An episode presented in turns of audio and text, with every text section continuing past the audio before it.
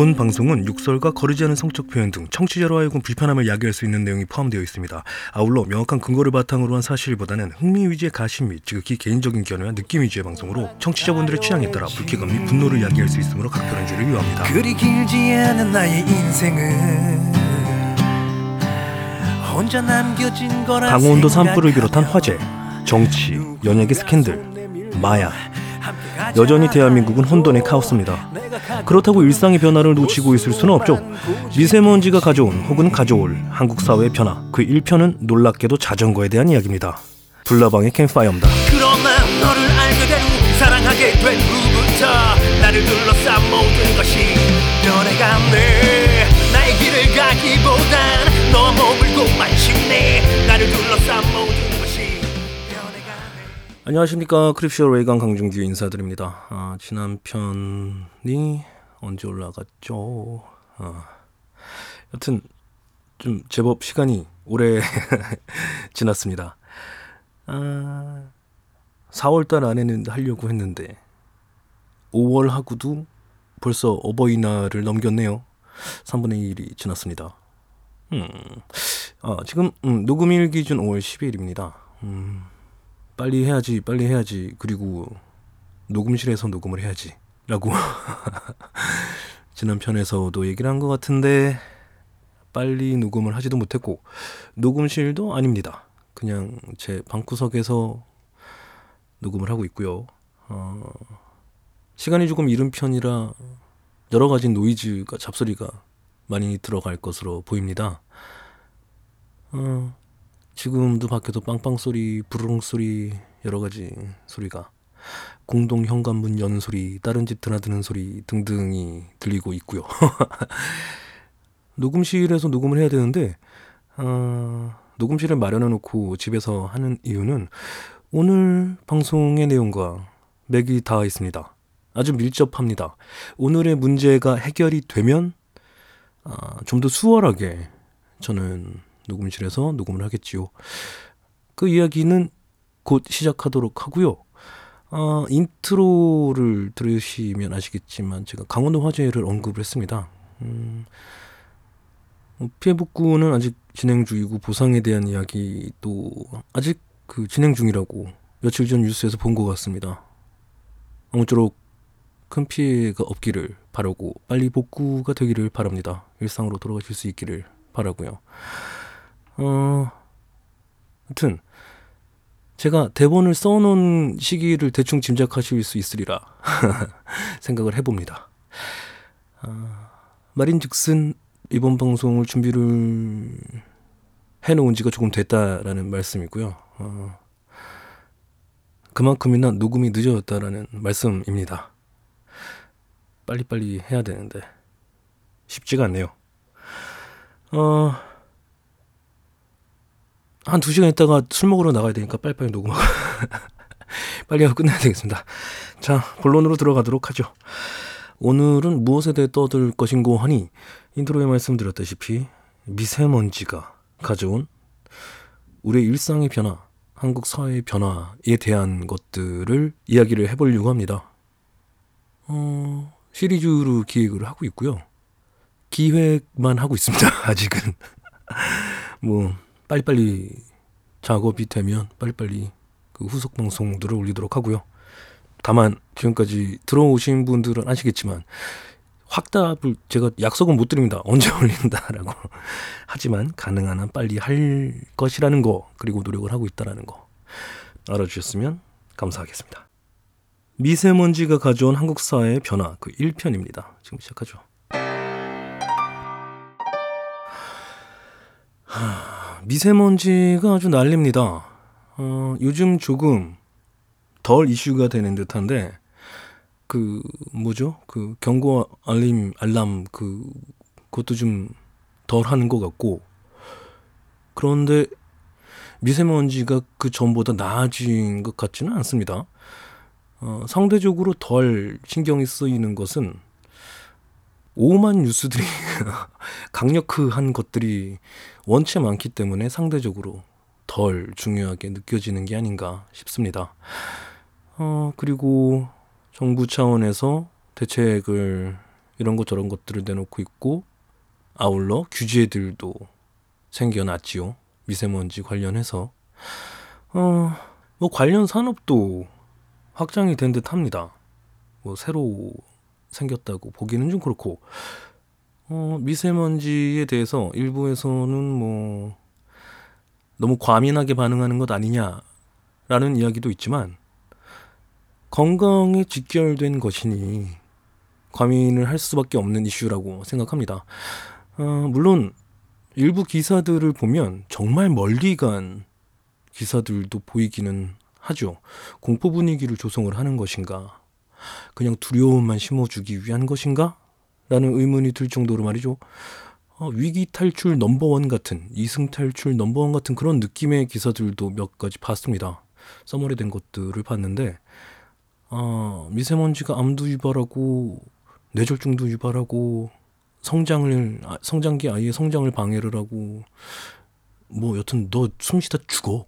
라는 뉘앙스의 개인적인 생각입니다. 개인적인 느낌인데 그런 느낌을 받았어요. 그런 느낌을 주는 기사들을 종종 봤습니다. 아니 숨 쉬면 죽는다니. 물론 제가 이렇게 웃으면서 희화하면서 그냥 넘길 만한 이슈는 아니라는 것 알고 있습니다. 아, 다만 그렇게 과민할 것은 없되 이 이슈가 이 문제가 우리 삶에 직접적으로 영향을 주고 있고 그에 대한 대비, 그에 대한 대책, 그에 대한 리액션이 필요하다고 절실히 필요하다고 저는 생각을 해서 본 에피소드를 준비를 했고요.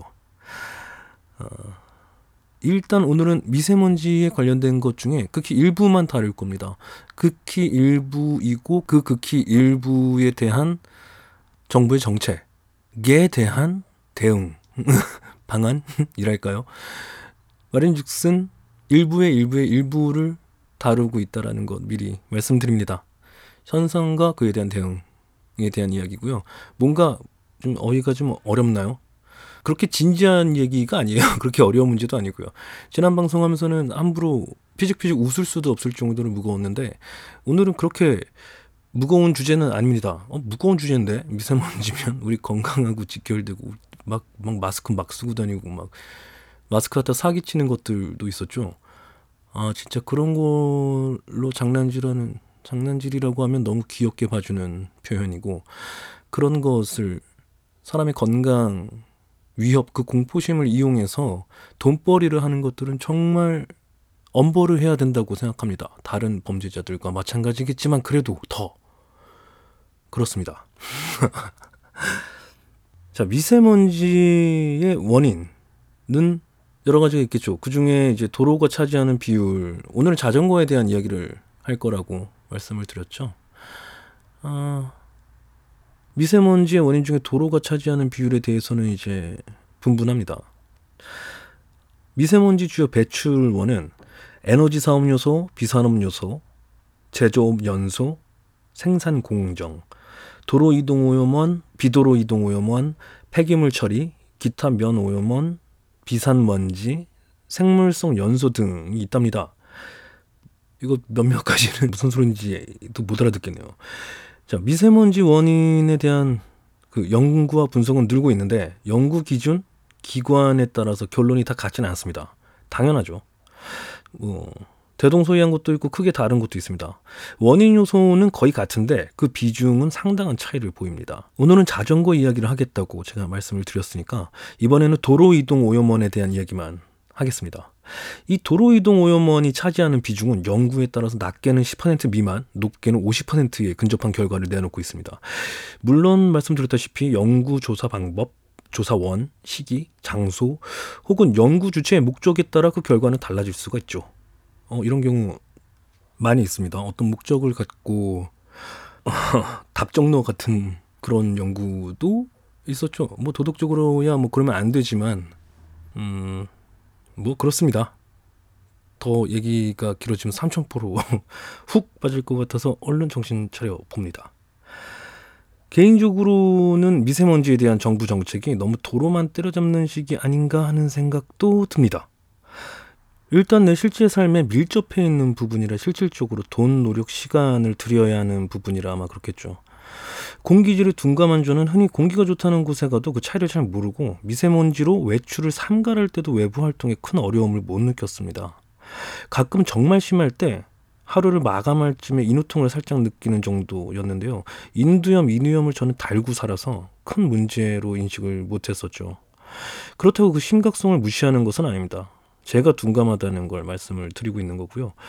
어, 이만큼이나 둔감한 제가 미세먼지 문제를 피부로 느꼈을 때는 시에서 노후 경유차 아 현재 위치 정보입니다. 현재 위치는 입니다. 시리가 미쳤네요. 야이씨 부를 땐 그렇게 안 나오더니 여튼 제가 그 미세먼지 문제를 피부로 느꼈을 때는 시에서 노후경유차 조기 폐차 권고 우편물을 받았을 때였습니다. 제 차는 정부가 정한 노후경유차이고 폐차 혹은 LPG차로 개조할 때 지원금을 주겠다. 따르지 않을 시 올해부터 미세먼지 경보가 발령되면 운행이 금지되고 이를 어기고 운행을 할 시 10만 원의 과태료를 물리겠다는 무서운 협박 같은 친절한 안내였죠. 되게 협박을 친절하게 하는 느낌이었습니다. 물론 당장이야 서울, 경기, 인천에서만 시행하고 있지만 곧 늘어날 것이고 무엇보다 저는 주로 서울, 인천, 경기에서 차를 몰기 때문에 무척 쫄리기 시작했습니다. 일단 화가 나니까 분노의 가를 한번 하고 얼른 현실적으로 돌아와서 제가 할 수 있는 것들에 대해 생각을 해봤죠. 악법도 법인이 따르자까지 가기 전에 일단 다 같이 나아지기 위해 하는 일들이니까 효율이나 합당함을 따지기 전에 동참하는 것이 옳다고 생각하기 때문입니다. 물론 언제라도 부당하다고 느끼거나 대의를 위해 나나 나와 같은 사람들이 희생해야 하는 부분이 일상생활을 해칠 정도로 너무 커진다면은 할 수 있는 저항은 할 생각입니다. 경유차에 대한 정부 정책과 관련 규제에 대해서는 가능하면 따로 다루겠습니다. 어이? 내가 썼는데 언제 다루려고? 너 언제 할 거냐? 이거 따로 쓰게 해? 대본을 써놓은 저와 지금 방송을 하는 저는 서로 다른 자인 듯해요. 여튼 미세먼지가 가져온 한국 사회의 변화 시리즈에 넣으면 좋을 것 같다고 과거에 저는 생각했나 봅니다. 음, 과거의 저는 현재의 저를 너무 믿었네요. 미래의 저를 너무나 믿고 있었네요. 믿어. 어, 넌 잘해. 미리 기획된 것은 아무것도 없으므로 장담은 못하. 역시 믿을만한 과거의 저도 믿을만 했네요. 미리 기획된 것은 아무것도 없으므로 장담은 못한답니다. 과거의 제가 말이죠. 어, 하고는 싶습니다. 기후이지만 어, 경유차 관련 이슈가 정부가 조장하고 사회가 인정하는 또 하나의 혐오 문제가 되지 않기를 진심으로 바랍니다. 자, 이런 문제에 직면한 저는 생각을 해보기 시작했죠. 저는 보통 편도 20km 내외의 거리를 운전하고 다닙니다. 항상 그런 것은 아니지만 가장 많이 다니는 곳들을 따져보니 그렇더군요. 가끔 일 때문이든 개인적인 이유든 더 멀리 다닐 때도 있지만 그런 경우는 제외하고 일상에서 차로 이동하는 경우만 생각해보면 그렇습니다. 만약 내가 당장 내 노후 경유차를 탈 수 없다면 그 대안은 무엇이 있을까 고민을 해봤습니다. 다시 말해 하루 평균 왕복 35km에서 50km까지 차를 대신해 사용할 수 있는 이동수단에 대해서 알아봤다는 말씀입니다. 자, 안탄 지점 오래됐지만 가장 먼저 떠오른 것은 자전거였습니다. 요즘 자전거 도로도 잘 돼 있고 정부 차원이든 지방자치 차원이든 장려를 하고 있으니까 할 수 있다면 아주 좋은 대안이라고 생각합니다. 그런데 거의 매일 다녀야 하는데 거리도 거리고 그 거리를 오가는데 들어가는 시간을 생각하지 않을 수가 없었습니다. 솔직히 자전거를 쭉 타왔던 것도 아니고 정상적인 physical 상황도 아니어서 제가 누누이 말씀드렸는 환자라고 아니어서 자연스럽게 전기 자전거를 떠올리게 됐습니다. 정확히는 전기 모터로 구동되거나 구동을 돕는 자전거. 알아보는 김에 전기로 구동되는 다른 이동 수단들도 알아봤습니다. 자동차와 모터바이크는 빼고요. 전기 모터가 아닌 엔진을 장착한 작은 이동 수단들도 제외했습니다. 자, 어떤 것들이 있나 보시죠. 소형 전기 스쿠터. 전기 자전거와 비슷하지만 페달이나 체인이 없습니다. 버튼이든 엄지 throttle이든 일반 모터바이크 같은 손잡이 throttle이든 throttle 방식으로 전기 모터로만 구동이 됩니다. 속도와 충전 시간, 완충 시 사용 가능 거리는 제품이나 옵션에 따라 다르지만 일정 수준 이상의 퍼포먼스를 내는 제품들은 공도에서 차와 모터바이크와 함께 타는 수준이므로 오늘 이야기에서 제외합니다. 탈락. 전기 킥보드. 요즘 가장 흔히 보이는 전기 mobility인데요. 역시 속도와 충전 시간, 완충 시 사용 가능 거리는 제품이나 옵션에 따라 크게 다르고 얼마 전 관련법이 바뀌며 이슈가 됐던 이동수단입니다. mono wheel, mono bike. 역시 자주 보이는데요. 그 하나의 휠을 양발 사이에 끼우듯 올라가 타는 전기 mobility입니다. 개인적으로는 대리운전 기사분들이 사용하는 것을 자주 봤습니다. 세그웨이. 두 바퀴와 손잡이로 이루어진 mobility인데요. 나인봇으로 많이 알려졌죠. 크기와 성능은 다 다릅니다. 예전에는 그 큰 바퀴에 손잡이가 가슴께까지 오는 그 커다란 제품들이 많았는데 요즘 무릎 언저리 정도의 높이의 제품이 많습니다. 어, 이 세그웨이는 처음에 개발됐을 때 그 회사의 대표분이셨나 개발자셨 던가 하는 분의 그 인터뷰가 굉장히 저는 인상적이었었는데 아 그 뭐라 그랬지? 인터넷 이후에 최고의 발명이 될 것이다. 이 세그웨이가. 더 이상 사람들이 걷지 않을 것이다. 라고 되게 막 부심을 부렸는데 정작 뚜껑을 열었는데 그 정도로 인기가 있지는 않았어요. 기술력이 뭐 좋은 거야? 좋은 거지만. 그리고 중국 회사로 팔렸죠. 어, 너무 짧게 줄였나? 그 사이 아마 기간이 좀 길었고 여러 가지 일들이 있었겠죠. 전 잘 모르겠습니다. 아마 아마 그럴 아마 그랬을 겁니다. 아마 확실하진 않아. 뭐 중요한 거 아니니까. 기타 휠류나 고카트류들도 있는데 레저용으로 나온 제품들은 논외로 하죠. 저는 일상생활에서 운송수단, 아, 일상생활에서의 이동수단을 이야기하고 싶은 것이니까요. 법을 잘 지키는 것은 차치하고, 아, 차치하면 안 되지. 아, 오토바이. 법을 잘 지키면서 미세먼지 문제 해결에 동참을, 해결까지는 모르겠지만, 어, 그에 대한 대응에 동참을 하는 의미로서 어, 이야기를 하고 있으니까요. 자전거와 electric mobility를 이용해서 어, 이동을 하는 이런 이동 수단을 안전하게 이용을 하는 것에 대한 방송이니까 관련 법을 한번 들여다보죠. 찾기 쉬운 생활법령 정보라는 사이트에서 법령 정보를 발췌를 했습니다.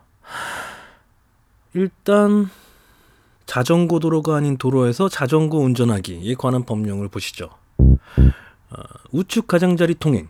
자전거 도로가 설치되지 않은 곳에서는 도로의 우측 가장자리에 붙어서 통행해야 하고 안전 표지로 자전거의 통행을 금지한 구간을 제외한 길 가장자리 구역을 통행할 수 있습니다.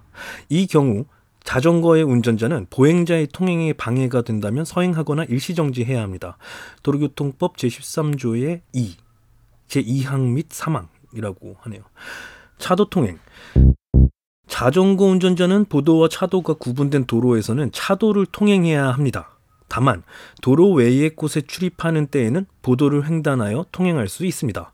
도로교통법 제13조 제1항. 어...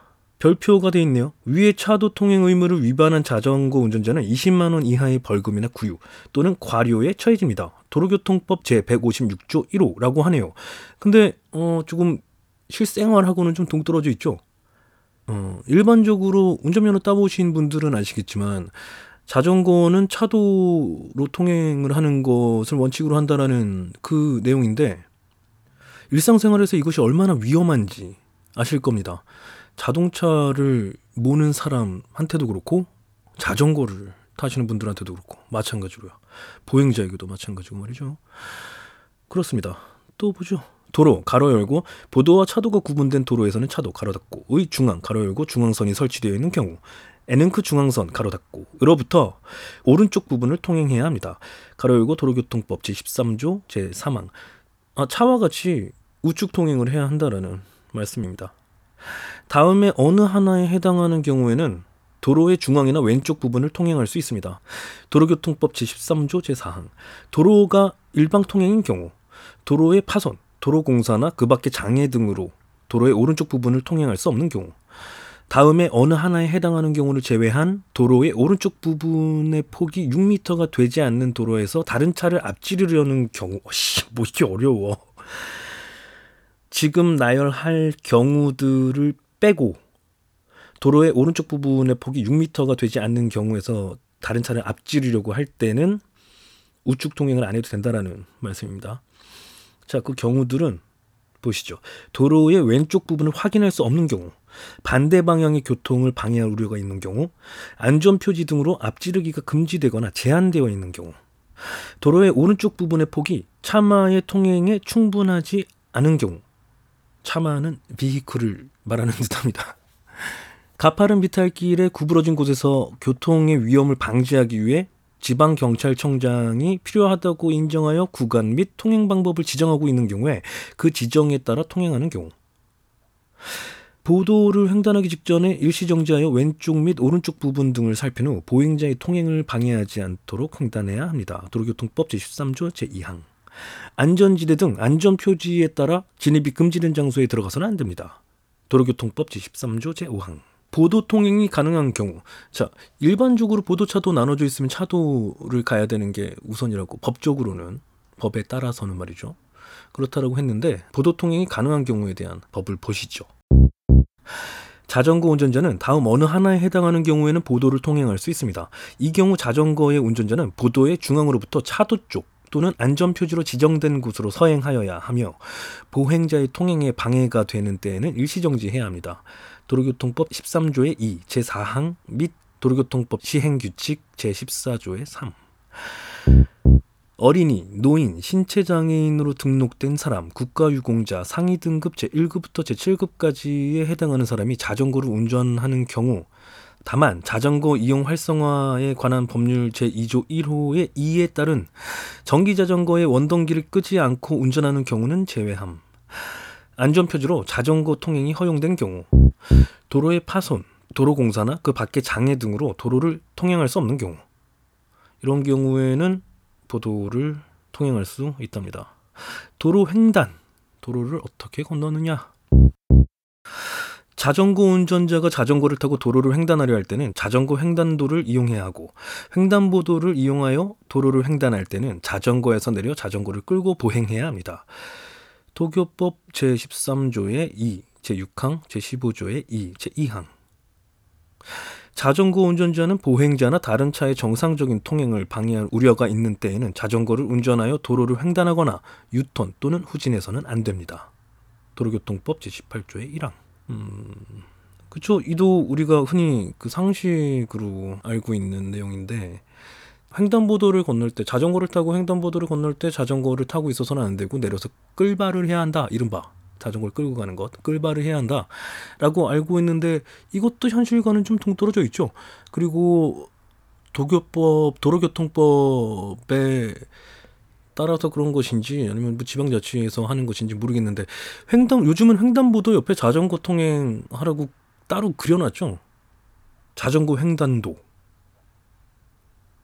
이게 그 자전거 횡단도를 이용해야 한다라는 요 항목인 것 같죠. 여기 아마 제일 우선 되는 것 같습니다. 그래서 자전거 횡단도를 그렇게 그려놓는 것으로 보입니다. 정확하진 않네요. 제 생각이에요.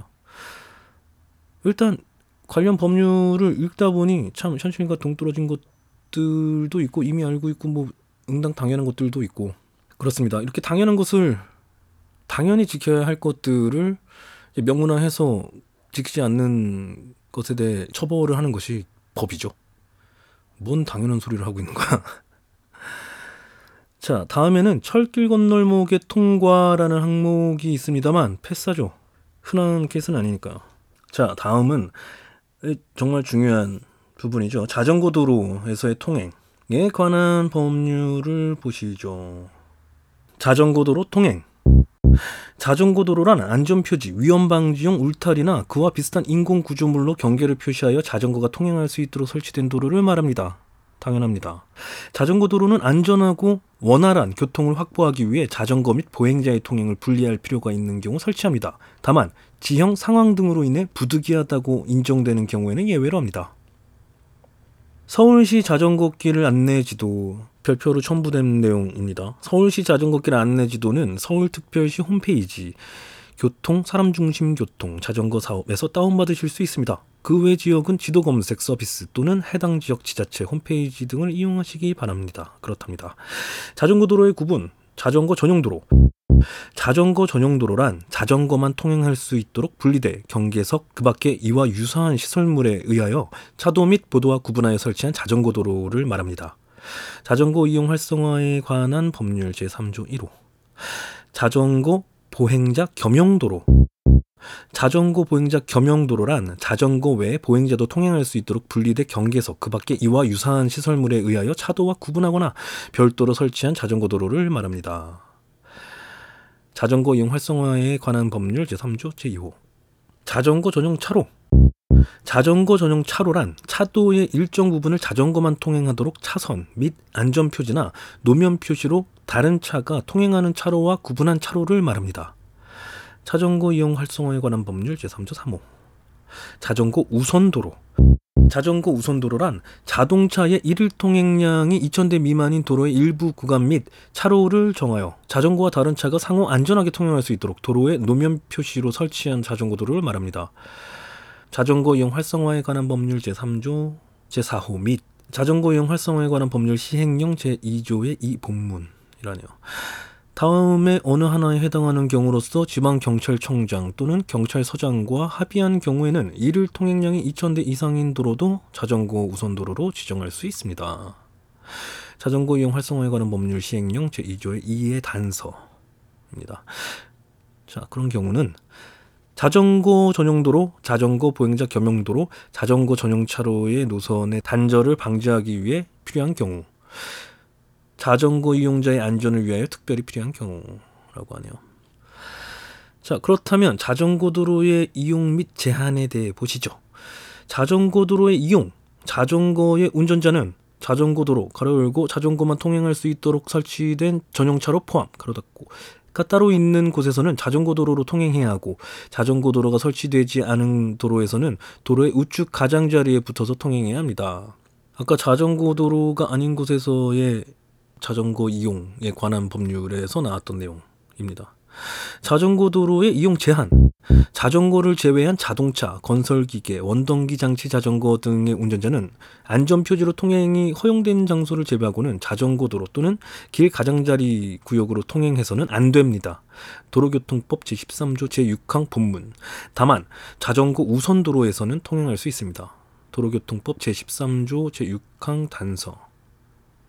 이렇습니다. 뭐 법이 뭐 조금은 그 사용하는 어휘가 일상에서의 것과 좀 다르기 때문에 조금 어렵게 느껴질 수도 있지만 어려운 것보다는 일상에서 와닿는 것과의 그 괴리가 좀 커서 그게 좀 저는 흥미로웠고요. 흥미 돋았고요.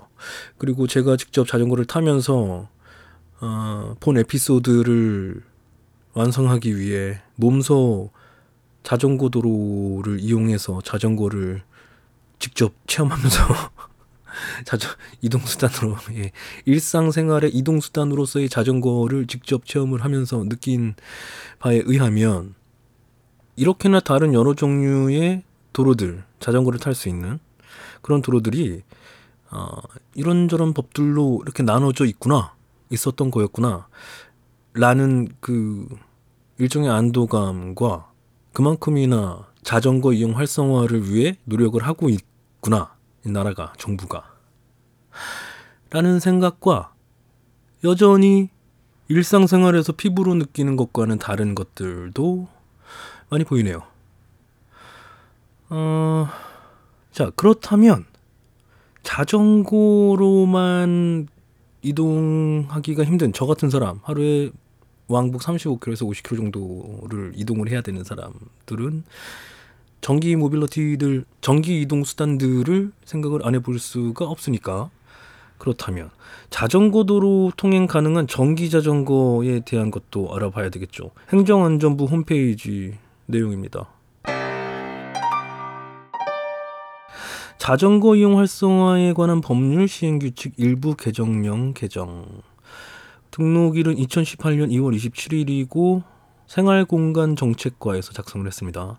오는 3월 20일부터 작년이죠. 작년 3월 2018년입니다. 일정한 요건을 갖춘 페달 보조 방식 전기 자전거는 자전거 도로를 통행할 수 있게 된다. 행정안전부는 전기 자전거의 안전 요건을 정하는 자전거 이용 활성화에 관한 법률 시행 규칙 가로 열고 이하 자전거법 시행 규칙 가로 닫고을 개정 18년 2월 28일 공포하고 3월 22일부터 시행한다. 자전거 도로 통행이 가능한 전기 자전거는 1. 페달과 전동기의 동시 동력으로 움직이며 가로 열고 페달 보조 방식 가로 닫고 이걸 PAS 방식이라고 하더군요. 파스라고 읽기도 하고요. 2. 전동기가 작동하는 최고 속도 25km/h 미만. 3. 전체 중량 30kg 미만이며 4. 안전 요건을 갖춘 전기 자전거를 의미한다. 왜? 왜가 궁금하지만 일단 마저 보시죠. 자전거법 시행규칙에서는 안전조건을 충족하는 전기자전거를 전기용품 및 생활용품 안전관리법의 안전기준에 따라 안전확인 신고가 된 전기자전거로 규정하였다. 이러한 전기자전거는 제조 또는 수입업자가 안전확인 대상 생활용품의 안전기준에 따라 전기자전거의 구동 방식, 전동기가 작동하는 최고 속도, 모터 출력 350W 이하, 전지, 정격 전압 DC 48V 미만 및 충전기 안전 등의 시험을 통해 안전 확인 신고한 제품을 의미한다. 시행일 이전에 종전의 기준에 따라 안전 확인 신고된 전기 자전거 총 47종 2월 28일 기준 을 구매한 이용자는 9월 22일 시행일로부터 6개월까지는 안전 요건에 적합한 것으로 보아 자전거 도로를 운행할 수 있다. 다만 제조 또는 수입업자가 개정된 안전 기준에 대한 추가적인 시험을 받아야 한다. 시행일 이전에 안전 확인 신고가 되지 않은 해외 제품을 구매한 이용자는 자전거 도로를 운행할 수 없다.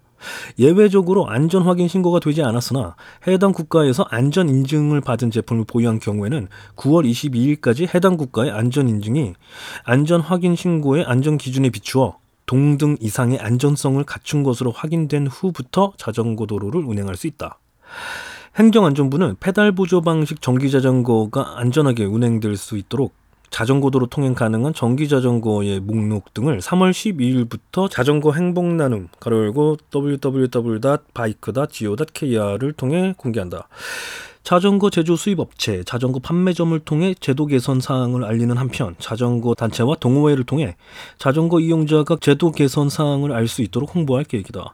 윤종인 행정안전부 지방자치분권실장은 전기 자전거는 전동기가 힘을 보태주는 방식이므로 이를 안전하게 이용하는 것이 매우 중요하며 전기 자전거를 포함한 자전거의 안전한 이용 환경 조성을 위해 경찰, 지자체와 협력하여 안전모 착용, 자전거 음주운전 금지 등의 계도 활동을 강화해 나가도록 할 것이다. 라고 밝혔답니다.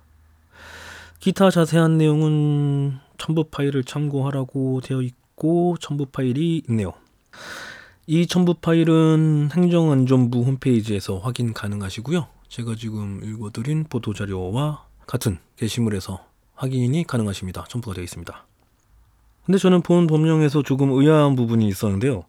스로틀로 전기 구동이 되는 방식이 같은 속도를 내는 일반 자전거보다 더 위험한 이유를 모르겠는데요. 오히려 더 안전하지 않을까요? 자전거로 페달 페달을 굴려서 속도를 내는 자전거와 같은 속도를 내는 그 이동 수단인데 내가 페달을 구를 필요가 없어. 그러면 후자 쪽이 더 안전하지 않을까요?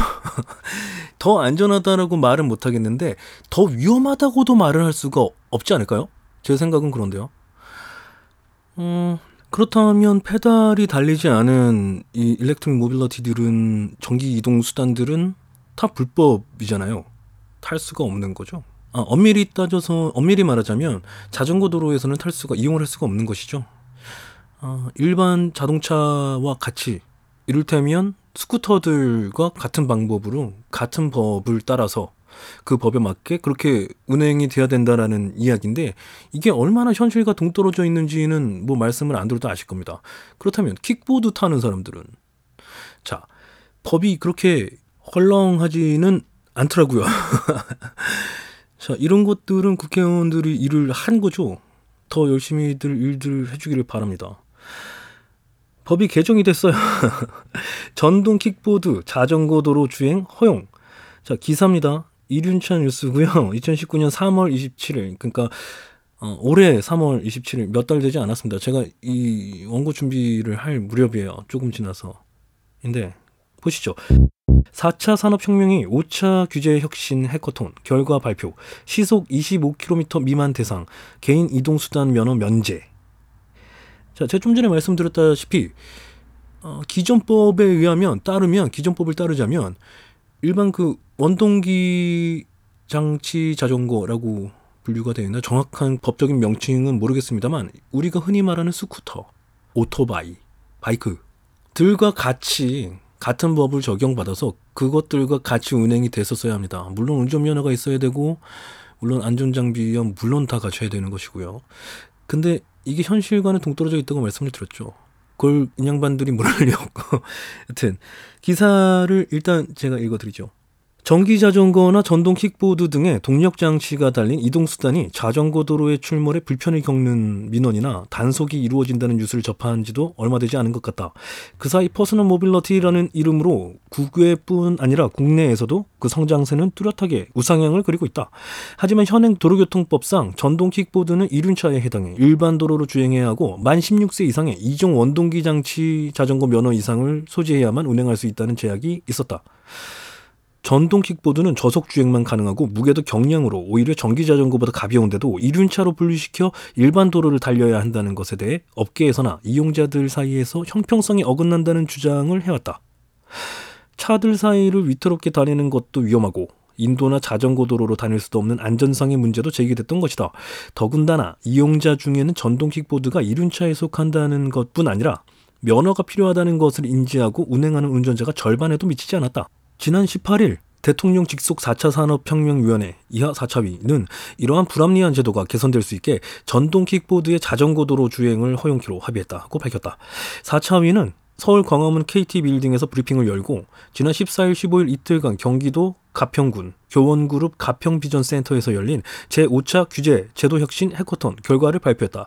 해커톤이란 민간과 정부가 머리를 맞대고 논의를 거쳐 규제혁신 합의안을 만들어내는 과정으로 집중 토론을 통해 사회적 합의를 이루는 새로운 방식이다. 음, 그렇군. 민간이해 관계자 및 전문가, 관계부처 관계자 등 다양한 이해관계자들이 1박 2일 동안의 회의에서 전동 킥보드나 전기자전거와 같은 personal mobility의 규제 해소 방안에 대한 논의에 참여한 것이다. 그 결과 민관은 개인형 이동수단 확산에 따른 규제 gray zone, gray zone은 불명확한 영역을 뜻합니다. 해소를 위해 전동 킥보드의 자전거 도로 통행을 허용키로 했다. 단 자전거 도로 주행 허용을 전기 자전거의 최고 속도인 시속 25km 미만을 조건으로 하고 중량은 30km 이하로 제한해 허용하는 것에 합의했다. 4차위 관계자는 전기 자전거에 준해 규제를 적용하기로 결정했기 때문에 개인용 이동 수단에 대한 운전 면허도 면제하기로 했다. 고 전했다. 정부가 지난해 8월 시속 25km 이상 속도를 내는 전동 킥보드의 유통을 금지했기 때문에 사실상 거의 대부분의 전동 킥보드가 자전거 도로를 이용할 수 있게 된 셈이다. 이날 해커톤에서 탑승자와 보행자의 안전 확보 방안도 논의됐다. 시민 모두의 안전을 확보하기 위해서 개인용 이동수단의 제품 안전성 외에도 주행 안전성 기준을 마련해 국토부에서 빠른 시일 내에 관련 사안에 대한 연구 영역을 추진하겠다는 계획도 밝혔다. 또한 늘어나는 다양한 모빌러티의 공전 방안을 위해서 전동 킥보드와 공유 자전거 등의 거치 공간이나 주차 공간의 확보를 지원해 personal mobility의 활성화 방안을 논의하기도 했다. hackathon에서 도출된 합의안이 실제 제도 변화로 이루어질 수 있도록 관계부처가 이행 계획을 수립할 수 있도록 지원하고 정부 및 국회와 연계해 이행 경과를 지속적으로 점검할 방침이라고 밝혔다. 라고 하네요.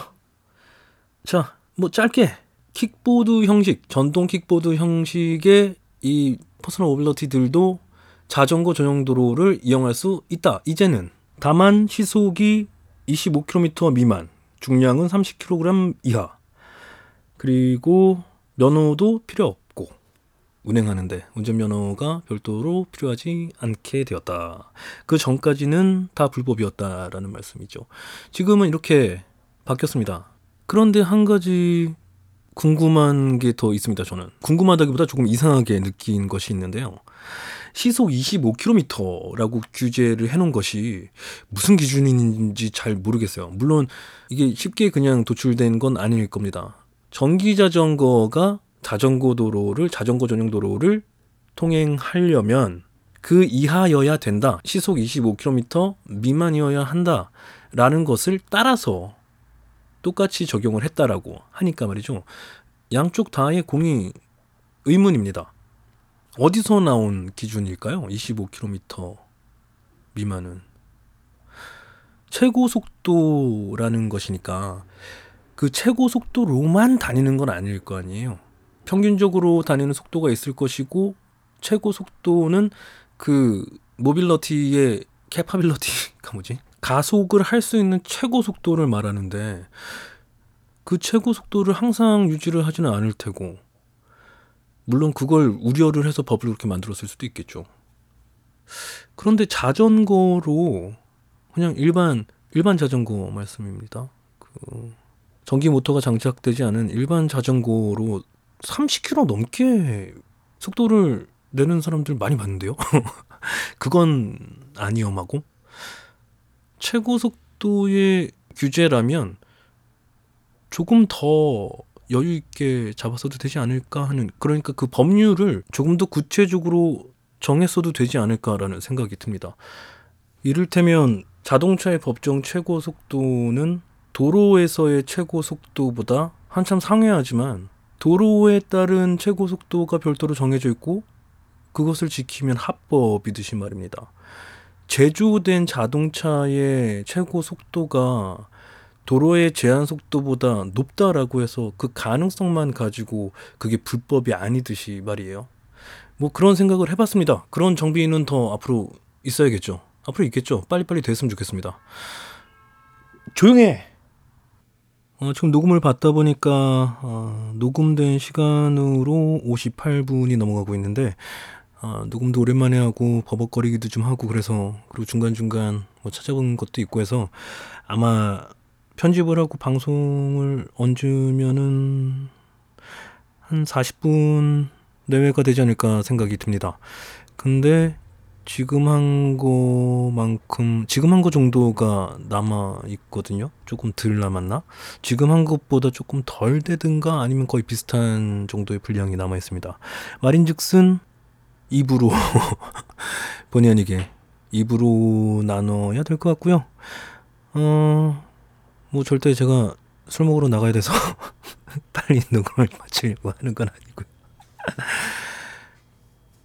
죄송합니다. 혼자 웃어서. 그럼 울어? 난 누구랑 싸워?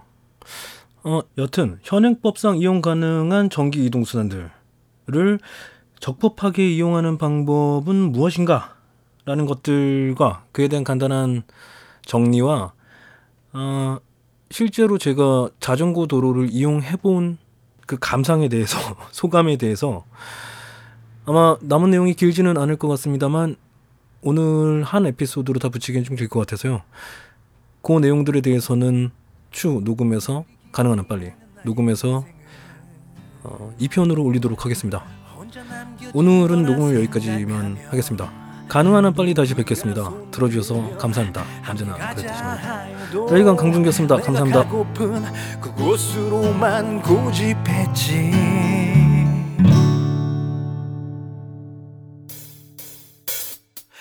그러나 너를